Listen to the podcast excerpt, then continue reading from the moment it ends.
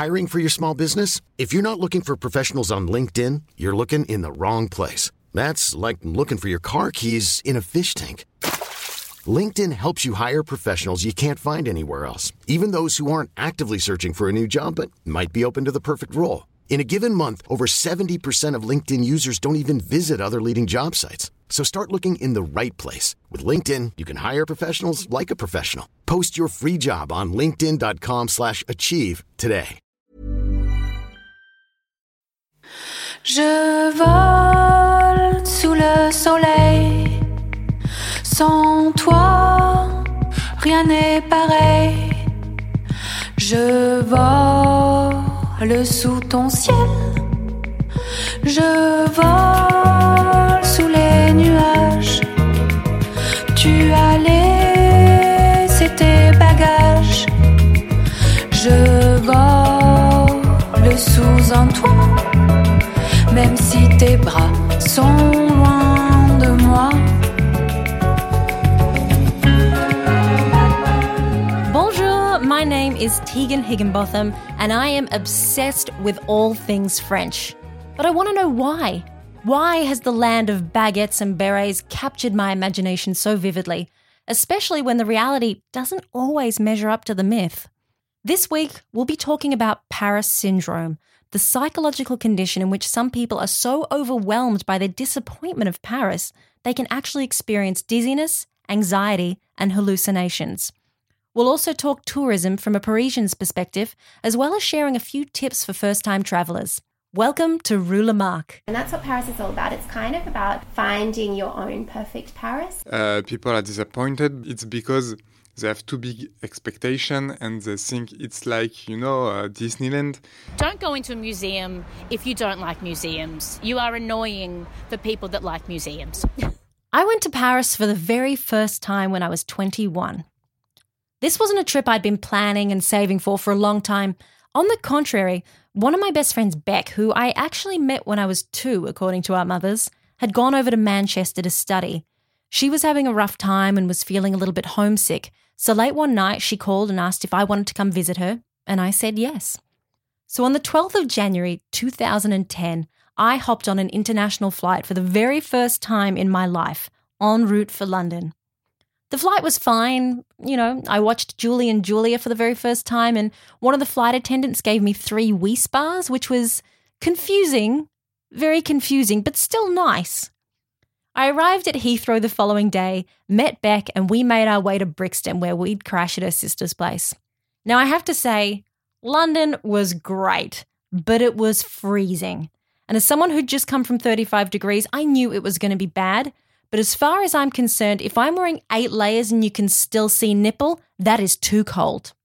We did all the usual touristy stuff, you know, the changing of the guard, Westminster Abbey, Big Ben. But the one downside of being in London was that it was raining.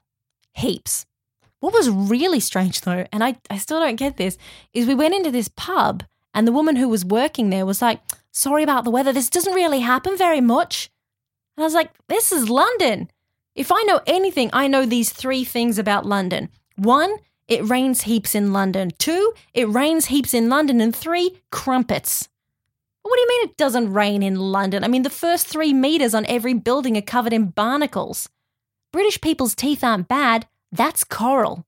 And you know that thing where you sit in a bath for too long and your skin goes all wrinkly? That's the whole queen. She's 38. Basically, I'm trying to express that it rained a lot in London. But how do I remember all this detail? Well, as I mentioned in the last episode, I am an avid diary keeper. So I can tell you that the next day, when Beck and I boarded the Eurostar for Paris at 10:30 a.m., I wrote something very interesting. It was just two words written in capital letters with a question mark at the end. Learn French? Now, I had studied French in high school, but I hadn't revised it at all since then. So by the time I got on the train, I think I knew two words in total the word for baguette and the word for no. But I just love that this only dawned on me as a potential issue 90 minutes out of Paris. We disembarked at Gare du Nord and walked the 20 or so minutes along Rue de Dunkerque to Le Hôtel Angers Gilles. That was the sentence. And over the next five days, I got my first taste of Paris life. And that first taste did not go down well. To begin with, I was finding even the most basic of human interactions highly stressful due to the language barrier. So, as a result, I was too scared to go into many of the beautiful French cafes or to order the interesting food. Instead, Beck and I found ourselves sticking to the familiar just so we wouldn't have to interact. I was constantly walking into traffic and nearly always on the verge of wetting myself because it turns out you have to pay to use the public toilets in France. And I just blown all my cash on flights. I didn't have that kind of money. Not that fancy wee money rich people talk about. Those epistocrats. on top of all that, I was overwhelmed by the sheer size of Paris. Melbourne CBD is 6.2 kilometres squared. Paris is 105.4 kilometres squared. And on every one of those streets, I felt like there was someone trying to scam me. If you've been, you know all too well what I'm talking about when I mention the men who stand on the stairs leading up to the Sacre Coeur and they, they plait these little bracelets on you. So these men, they literally grab your hand and start tying this thing on. Then they force you to pay for it. I mean, here in Australia, it's so easy to avoid the crazies. You just stay away from the steps of the town hall during comedy festival. But in Paris, every day it was something new. But what was really interesting is that despite wanting desperately to fall in love in Paris, the thing that I found the most difficult to deal with while I was over there were the men. Now, I should say, I've never been very good at dating and flirting. In my mind, going to a nightclub is similar to taking your car to the mechanics, you know? Like there's a load of guys standing around saying stuff you don't really understand, and then before you know it, you've been fucked. But the Parisian men seem to have everything turned up to a 10, and I wasn't used to it. It was it was too much for me. It was intimidating. So I came back from Paris a little bit sad.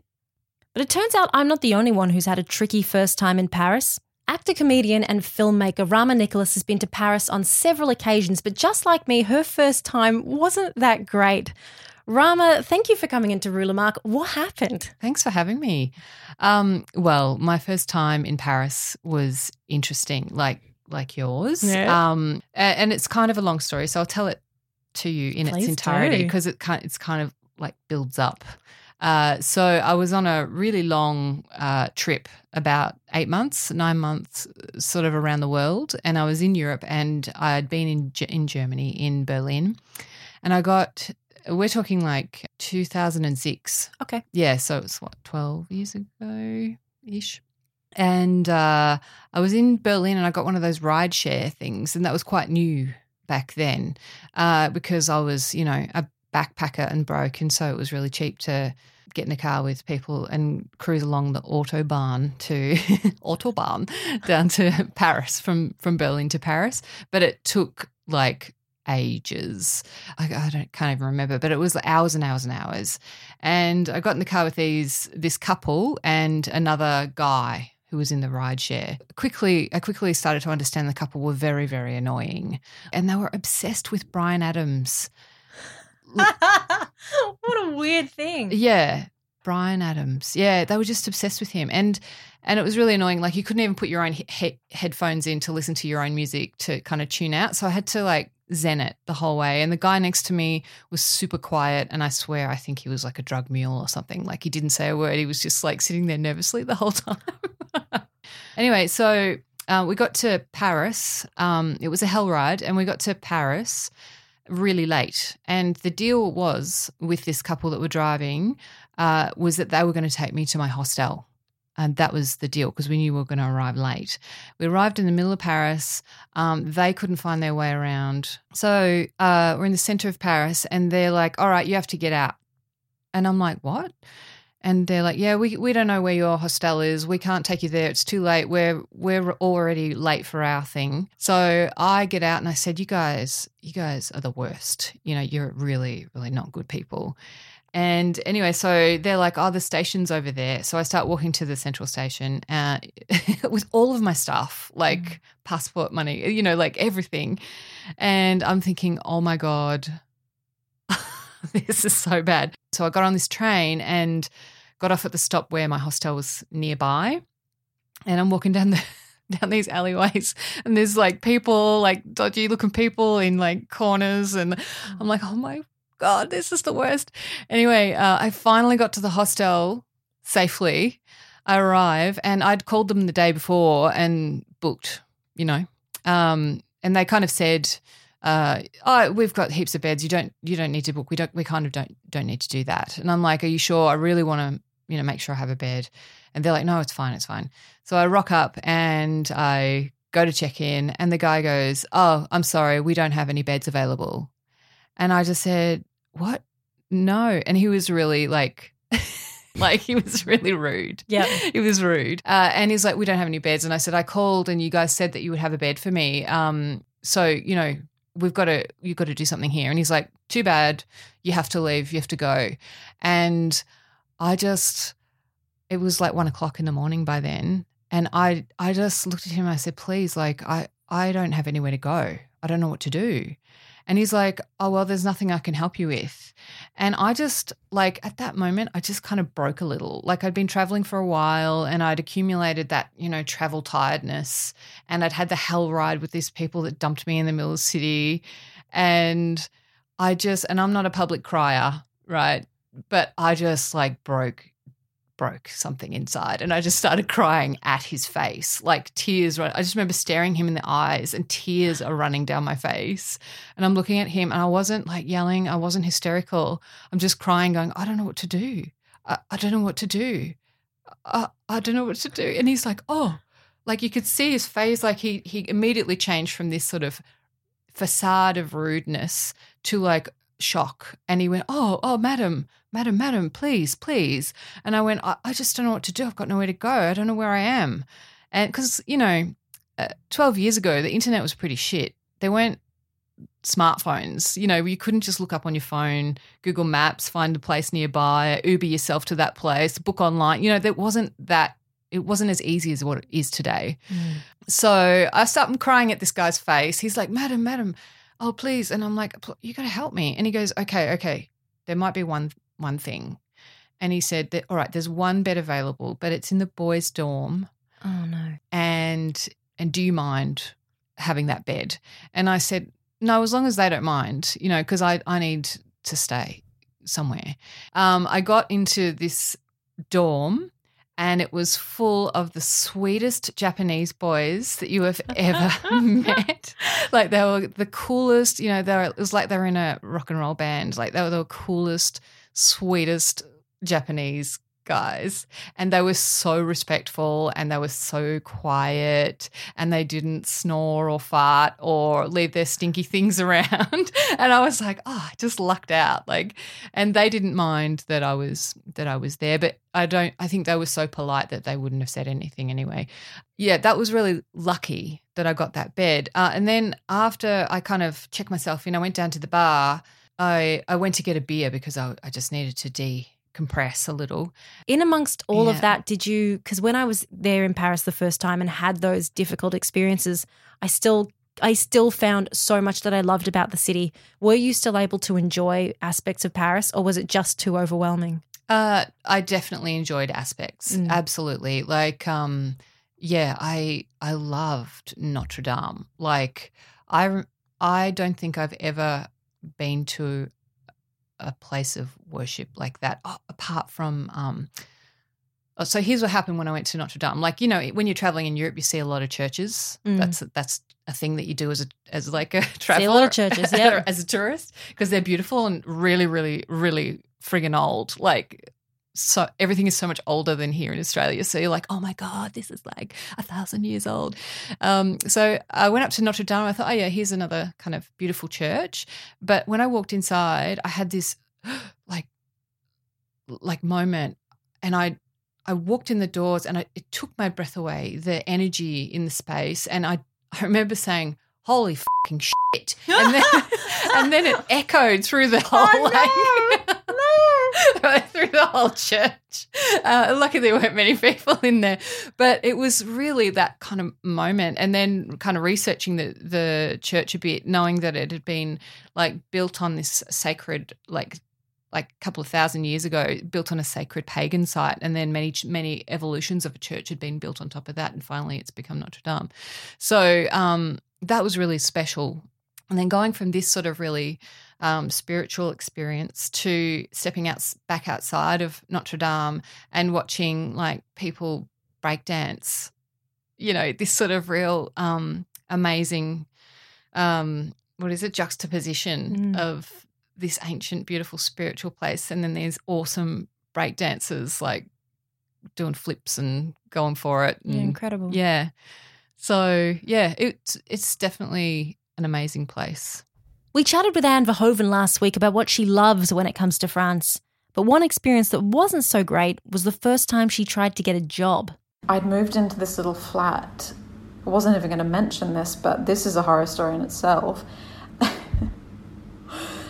the flat where I was lived for my first six weeks in Lyon, it actually, um, I was in a bunk bed in a hallway uh, of a one bedroom apartment, and I at the bottom bunk was a Polish girl called Anna, and I was on the top bunk. And in the living room was a fold out sofa where two Italians were sleeping, and in the bedroom was a Swiss girl and a German girl. So there was six of us, six of us struggling students in a one bedroom shoebox. That was quite funny. Anyway, so my Polish bunkmate, um, Anna, who slept below me, she was really lovely and she actually spoke French really well. She'd been living there for a year already and she took a liking to me. She was a bit older than me and she took me under her wing. And I said, you know, I, I need, like, I'm looking for cash work. And she said, oh, I've got plenty of contacts. Let me find something for you. I'll rustle something up. And um, she actually found me a job at a market, at like a um, farmer's market, like a weekend market that sells like fruit and vegetables and cheese and all that jazz, like those beautiful French markets. And it was at the rotisserie chicken stall, or as they say in France, uh, poulet rôti. You know, when I when I got this job, it only lasted one day, and this is why. Basically, I got there and, you know, I'd only been in France for a week and my French was really bad, not really good enough to sell anything to anyone, but I really tried my best. The problem was that these rotisserie chickens were on this, you know, spinning around on this, you know, rotisserie, and it was so hot, it was like flaming hot in my eyes that every time I'd go to pull a chicken off and pop it in the bag, it would like burn my face. It was like staring into the sun or being at Mar- on Mars or something.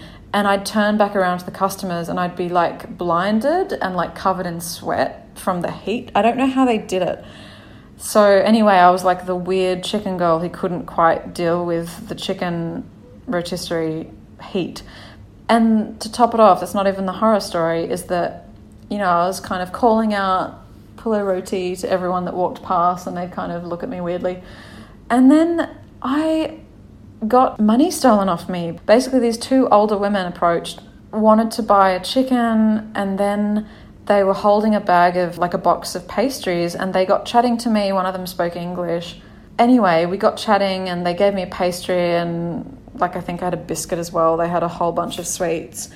And then because I was so distracted by the sweets and talking to them, they did this like trick of the hand, like sleight of hand thing where they'd given me money, but then I went to give them change, but then actually I'd they'd held on to their money and put their money back in their pocket. So I just given them all the change I'd given them. I just given them free money. I think I gave them about 40 euros or 45 euros because I never actually took the note off them. They were so clever. And so uh, at the end of the day, this boss guy came back and was like, What the fuck? Your till is short or whatever. It really it looked like I'd swiped that money when actually I didn't know what was going on. I hadn't clocked it and I couldn't defend myself to this owner of the chicken stand because I my French wasn't good enough. I didn't know how to argue yet. You know that that kind of comes later down the track, probably after you know maybe in month three of French French school. Um, so yeah, that was really sad. So then I walked home like crying, and the Anna, the girl that had gotten me the job, like you know, she really felt for me and she took me out for dinner that night, and that was nice. But you know, it was a fail. It was an epic fail. That was definitely a horror story for me. I'm Sandra, and I'm just the professional your small business was looking for. But you didn't hire me because you didn't use LinkedIn jobs. LinkedIn has professionals you can't find anywhere else, including those who aren't actively looking for a new job but might be open to the perfect role, like me. In a given month, over 70% of LinkedIn users don't visit other leading job sites. So if you're not looking on LinkedIn, you'll miss out on great candidates like Sandra. Start hiring professionals like a professional. Post your free job on linkedin.com/achieve today. Comedian and presenter Jackie Mifsford didn't have a tricky first time in Paris per se. In fact, she fell in love with the place almost instantly. For her, it was trying to live in Paris that seemed nigh impossible. Yeah, when I first was in Paris, I um, yeah, I loved it. I have that thing where I always try and be present, and I'm just looking at the building, going, "You're a building, and you're in Paris. That means I'm in Paris. It's amazing." And I'm so easily impressed because you you really appreciate what you, you don't have. So like looking at the building, look at this building. Look, this was made before our country was even founded. This is just incredible, absolutely amazing. I went to some um, little bunker they had that monks stored their food. It was like from the third century. Like it was just it made no sense. It was amazing. Um, yeah, and just having wine and cheese, going to the supermarket, and you just look on the three euro shelf of wine, and that's good wine. Four euros, pretty good. Six euro wine, amazing for the bottle. And here, it's so expensive. Um, but yeah, it is beautiful. There are so many amazing streets, the views. Yeah, the, the beautiful like little treats, like all the boulangeries and all that sort of stuff. Like it, it is a very magical little place. The main reason why I left is because I had awful, awful um, luck with apartments. So I was there for about four years, and look, it was about three and a half. Doesn't matter. We'll round up. I moved 14 times. I moved 14 times because it's all eh, housing is is so hard to find. It's so expensive. I had um, all these illegal sublets, and it's like, yeah, it's cool if you move in. Oh, actually, no, it's not or I moved in a house share. They were assholes to me. Or then I, um, I moved above a pub because a friend of a friend's guy lived there, but then he would come home sometimes too. It was just so strange. Like, and after that four years, um, the, the city. People said before I, I, when I my first year, they're like the fourth year is your hardest because it's like any major city, like New York or London or whatever. It it can be an asshole. Like the whole city has a vibe, and it can be quite harsh to you. And that was my main thing. I couldn't live anywhere. I was living on my friend's floors for months on end. I'd literally on a little mattress she'd pull out on her tiny 12 square meter yeah, um, apartment, like this tiny cupboard. And I just couldn't make that work. So it pushed me away after a while. One of the really interesting things about Jackie is that while living in Paris, she actually worked as a tour guide operator taking people around Paris. So her take on tourism is quite unique. Well, when you go overseas, you are an ambassador for your country. Try and be good. don't get people to drink alcohol or any substance out of a shoe. Just don't do it. Um, so yeah, there's always bad, bad eggs from every country but also they're younger so there's like the the americans like the really annoying americans that the stereotypes. You see them you see the ter- terrible australians that was like minus 10 once and snowing and this guy's wearing his fl- thongs. And i'm like mate what are you doing? He goes nah that's fine. It's fine. I'm like it's not fine. Your feet are blue. He's like nah nah that's all right. And i'm like what is wrong with you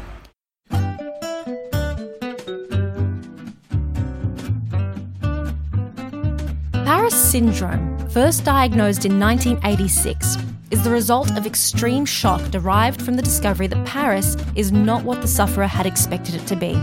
I've done a fair bit of research on this strange phenomenon, and I'll be honest, the information is sparse. But what you will discover is that this condition seems to affect Japanese tourists above all others and is similar to Stendhal syndrome, which is a psychosomatic disorder that causes rapid heartbeat, dizziness, fainting, confusion, and hallucinations when an individual is exposed to an experience of great personal significance, particularly viewing art. Someone who knows a fair bit about Paris syndrome is Lisa Walker, who recently published a book for young adults titled, you guessed it, Paris Syndrome. In this sweet and often surprising coming of age story, the lead character, Happy, struggles to come to grips with some of the realities of French culture, especially when they challenge the ideas she's been cultivating herself. Upon reading the book, I couldn't help but wonder if maybe Lisa had a tricky first time in Paris too. I actually had a really amazing time in Paris, but that idea does come from me always being a restless sort of person and thinking that you know life was going to be more fabulous elsewhere. But actually, when I went to Paris, I just thought it was amazing. You know, I took my family on a kind of a literary pilgrimage around the city, and we went to all the, the famous places where Jean Paul Sartre used to hang out, and Victor Hugo's house, and I just thought it was a dream. And I was very tempted to write my novel set there, but then I thought, well, that, that was just seemed a little bit too obvious to set it in Paris, so I thought I'd set it in, in Brisbane with someone who's yearning for Paris instead. So, Lisa, why Paris syndrome? Yeah, I just thought it was such a strange idea that people would fixate on Paris to such an extent that when they got there and it wasn't quite all poodles and so on, that they would be so disappointed that they would actually go into a form of culture shock. And then I thought, you know, it was a metaphor for a lot of the way we think about travel in that we, you know, we do fixate on the idea that something somewhere else is going to be so amazing. And I just, yeah, I thought it was such a strange idea that, that particularly Japanese people would have that kind of reaction to Paris. And then I realised that that contrast between Japanese culture and French culture is one of the, the primary factors in that. But I think for anyone who watches too many French movies and looks at too much French fashion, you do go there with this kind of idea the whole city's going to be swathed in a golden glow, and mm. and it's really not quite like that. The Japanese have such a, a polite and ordered way of doing things, and the, the French way is just totally opposite to that.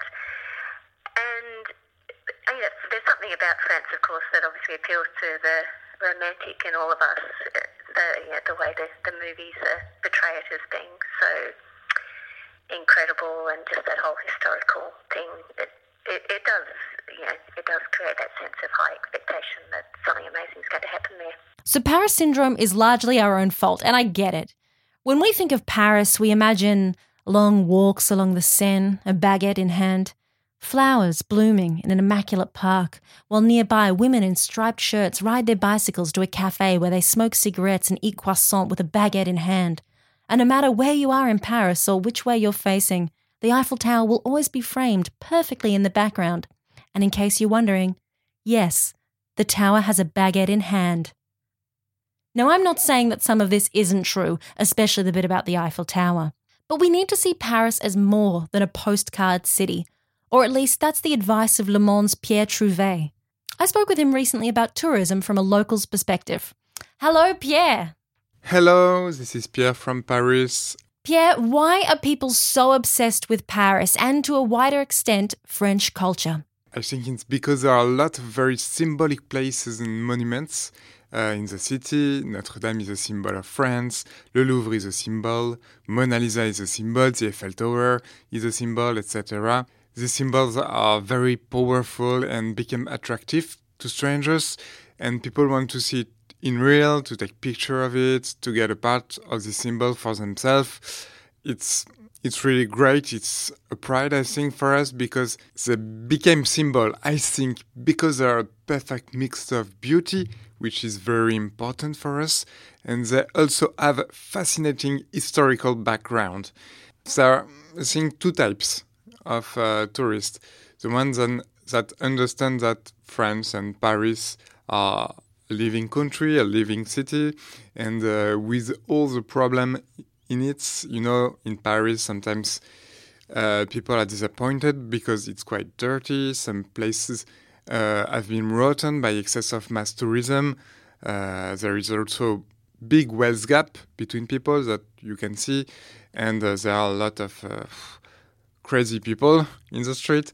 Uh, it's a problem, you know, shared in a lot of big cities, capital cities in Europe and in the world. And once you admit that Paris is not a postcard city, it's just a living city, I think you can enjoy the mix of really beautiful places and some other living places or some ugly places. This mix is quite interesting and makes the beauty of cities, I think, you know, mixing uh, something eternal like a postcard and mixing something of the present with even if it's uh, vulgar or mediocre it's uh, for the poet french poet charles baudelaire it's you know what is beautiful is a mix of uh, some something with eternal beauty and some, something that don't last Pierre, do you get frustrated when tourists visit Paris and they, they either don't attempt to speak the language or, like me back in 2010, are too scared to? No, no, no, no, not at all. Because uh, it's great that there are so many nationalities coming to Paris. I can't ask everybody to speak in French. you know, it can be hard, and I like uh, when people are asking their way or you know, just talking in the streets when there are tourists. Uh, so, uh, as I live in Montmartre, which I think is the best place in Paris, I recommend it to you. it happens a lot because uh, there are a lot of tourists every day. I see them in my streets. Uh, it's great because when people are nice and asking the way, I show them some places and give them advice. But sometimes what I really not like it's when people do not even say hello to me when they come to see me. They just show me this map. I want to go there. Always, never um, say, uh, you know, do you speak English? They directly speak really fast in English for the way. Uh, in this case, only in this case, I think it's funny to take my really French accent and to uh, use a lot of uh, French word, tu vois, and uh, I love to see the react, the reaction. Pierre, finally, um, I had a tricky time with men in Paris. I think I may have gone in with all the wrong ideas, to be honest. So I have to ask Are French men excellent when it comes to romance? Oh, this is just another unfair uh, generalization. Hmm. yes, it's an unfair stereotype. There is no typically way to be romantic in French. We don't have uh, all uh, the same book, you know, and uh, there are no rules to seduce like a French. Uh, I think there are as many terrible lovers in Paris and everywhere else. I'm sorry, but uh, if one day you travel in France, you can see that we have uh, something specific that we are very um, I don't know to, how to say it, but we are very demonstrative in the streets. You know, you can see French couple kissing in the streets. You know, very very uh, tender uh, gesture. Uh, it's quite specific. Uh, I think if I wanted to take a picture of a couple kissing in Paris every day, I could. You know, I just stopped doing it because there are too much of it. I think it's related to um, you know what I, as I say for food, we like to enjoy the moment to stimulate our senses and our feelings to be here and to feel great. It might have something to be with our romantic reputation. Well, there you have it, folks. If you are thinking of heading over to Paris, a few things to keep in mind. There is an abundance of beauty in the city of love. However, there is a complicated side to Paris as well. As Pierre put it so brilliantly, it isn't Disneyland. Although, if you are heading over there, visiting Disney would have to be in my top three tips. And speaking of tips, we'll finish up the show with some suggestions from our wonderful guests. Before we do, though, I'd like to thank Pierre Trouvé, journalist at Le Monde. You can find him on Twitter at Pierre3D. Rama Nicholas, filmmaker and improviser. Make sure you keep an eye out for her work soon. Lisa Walker, author of Paris Syndrome. This book is wonderful for Paris lovers and francophiles, and I think it's just a really great read in general for young men and women. Head to lisawalker.com.au to see more of Lisa's work. Katrina Lawrence. You can grab Paris Dreaming at bookstores or visit her at theparisdreamer.com. Jacqueline Mifsud. You can see her show Perfect from the 26th of March to the 7th of April at the Comedy Festival. Tickets are on sale now. Anne Verhoeven. She is escape artist on Instagram. Make sure you follow her there.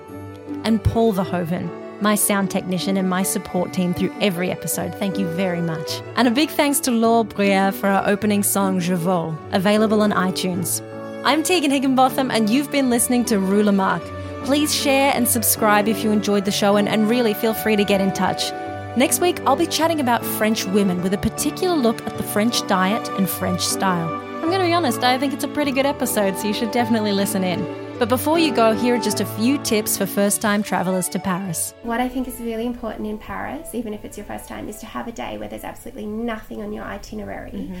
and you just walk and you just be led by your kind of intuition or you know if you look down like around a corner and you see a particularly nice building at the end just walk down there and that's what paris is all about it's kind of about finding your own perfect paris and it's when you go off the beaten track like that um, that you find real treasures. Like sometimes an old carriage drop door might be left just ajar and you can snoop in. You might get chased out by a cranky concierge, which has happened to me quite a few times. But that's when you see these little parts of Paris history that you wouldn't otherwise because you could be so stuck on following the guides.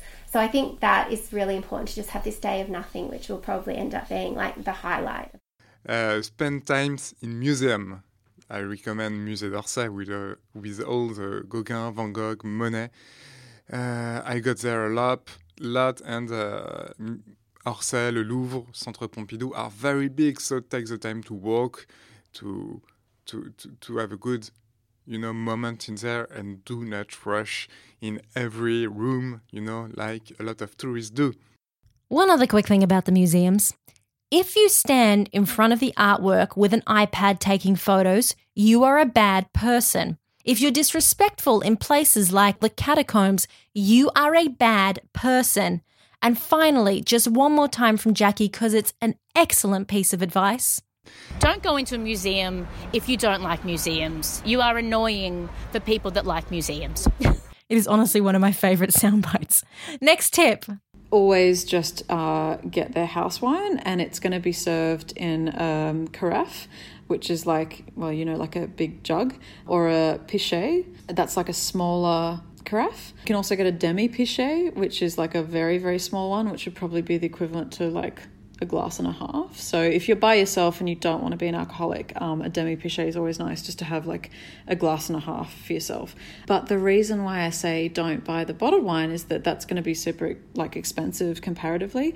This one is always the cheapest. It's the house wine. You don't get to pick what it is. It'll just say house white or red. So I always recommend that. Um, and there's just nothing quite like ordering a carafe of house white or rosé on a warm day with a cheese plate, or if it's winter, go for red. Just delightful.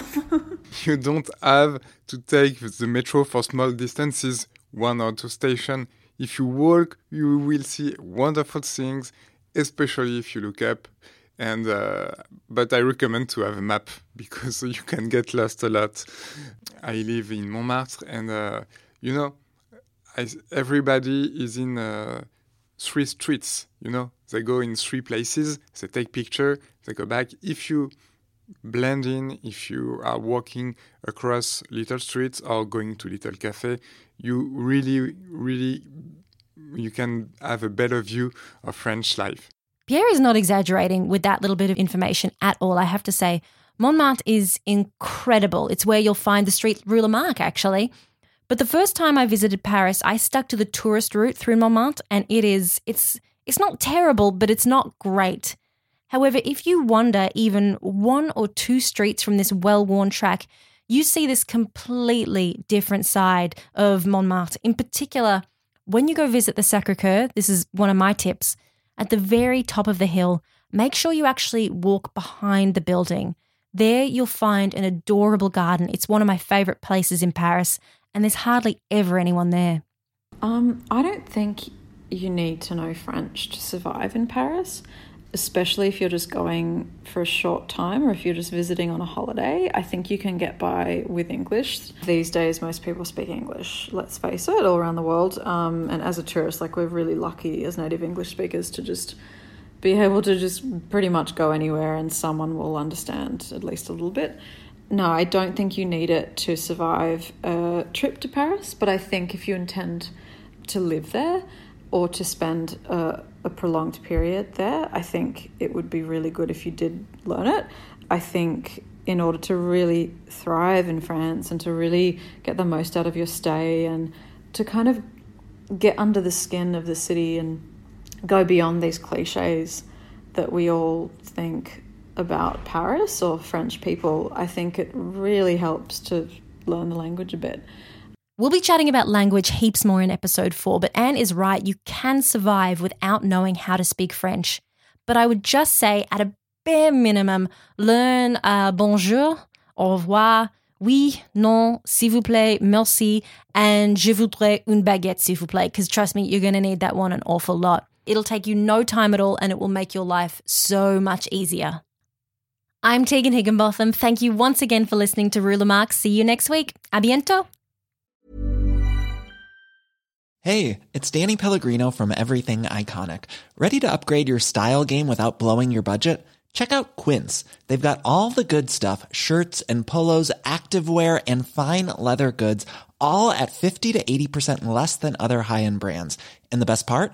They're all about safe, ethical, and responsible manufacturing. Get that luxury vibe without the luxury price tag. Hit up quince.com slash upgrade for free shipping and 365 day returns on your next order. That's quince.com slash upgrade.